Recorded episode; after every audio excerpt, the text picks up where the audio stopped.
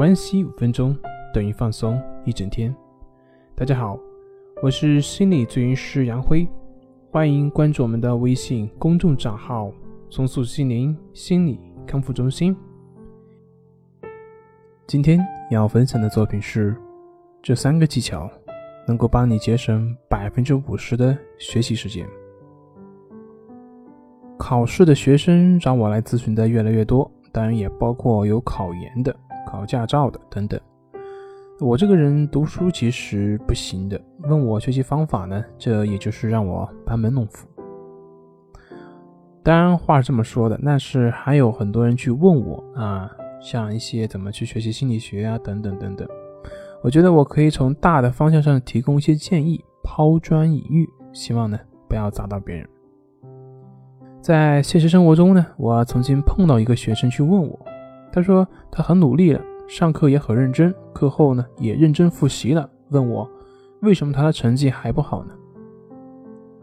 但是我就反问他，我说你有没有见过读书不努力，但是成绩也很好的？他说有。那我说你有没有见过上课不认真，但是成绩也有很好的？他说有。那你有没有见过课后不复习，成绩也还很好的呢？他说也是有的。我说。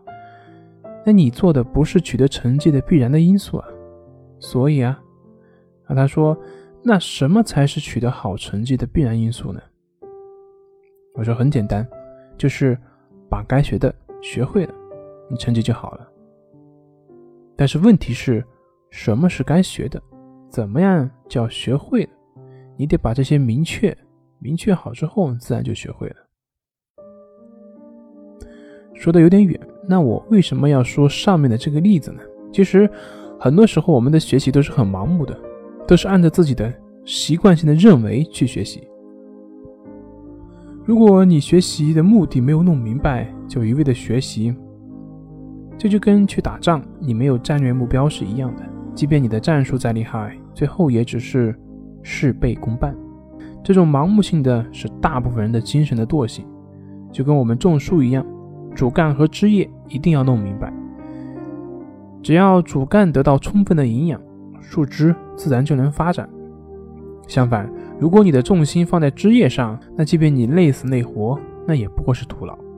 知道自己该学什么，什么东西是次要的，什么东西应该精通的，能做到这些，你的学习效率自然能够超越一半以上的人。这就是我讲的第一点。从战略上来讲的学习指导，接下来从战术上面来讲，如何能更好的学习？我们首先需要明白的是，我们的书本知识都只是工具，如果你不去跟生活去结合，那么学习就毫无意义。我们不要把学习本身当做一个目标，学习只是为了让你能够做到某件事情而所用的手段而已。也就是说，要有目的的去学。而运用就是最好的学习方式，这样的学习呢，才比较容易有趣味性，同时解决这个目标呢，也能够带给你很好的一种成就感。学习的第三点呢，就是要有时间的限定。比如说，我以前读英语的时候，总是会很容易去走神，后来呢，给自己限定的时间要读几遍，或者是要求要背诵等等的这些要求，给自己限定了时间之后呢，发现。我的注意力明显会集中了很多，这就是我所说的第三点，要有时间的限定。那由于时间的关系呢，这几点我也只是点了一下，没有办法去延伸的去具体的去说。那么大家知道就可以了。关键是在学习生活中呢，去尝试，去试试去这么去做，希望能够对你有真正的实际性的帮助。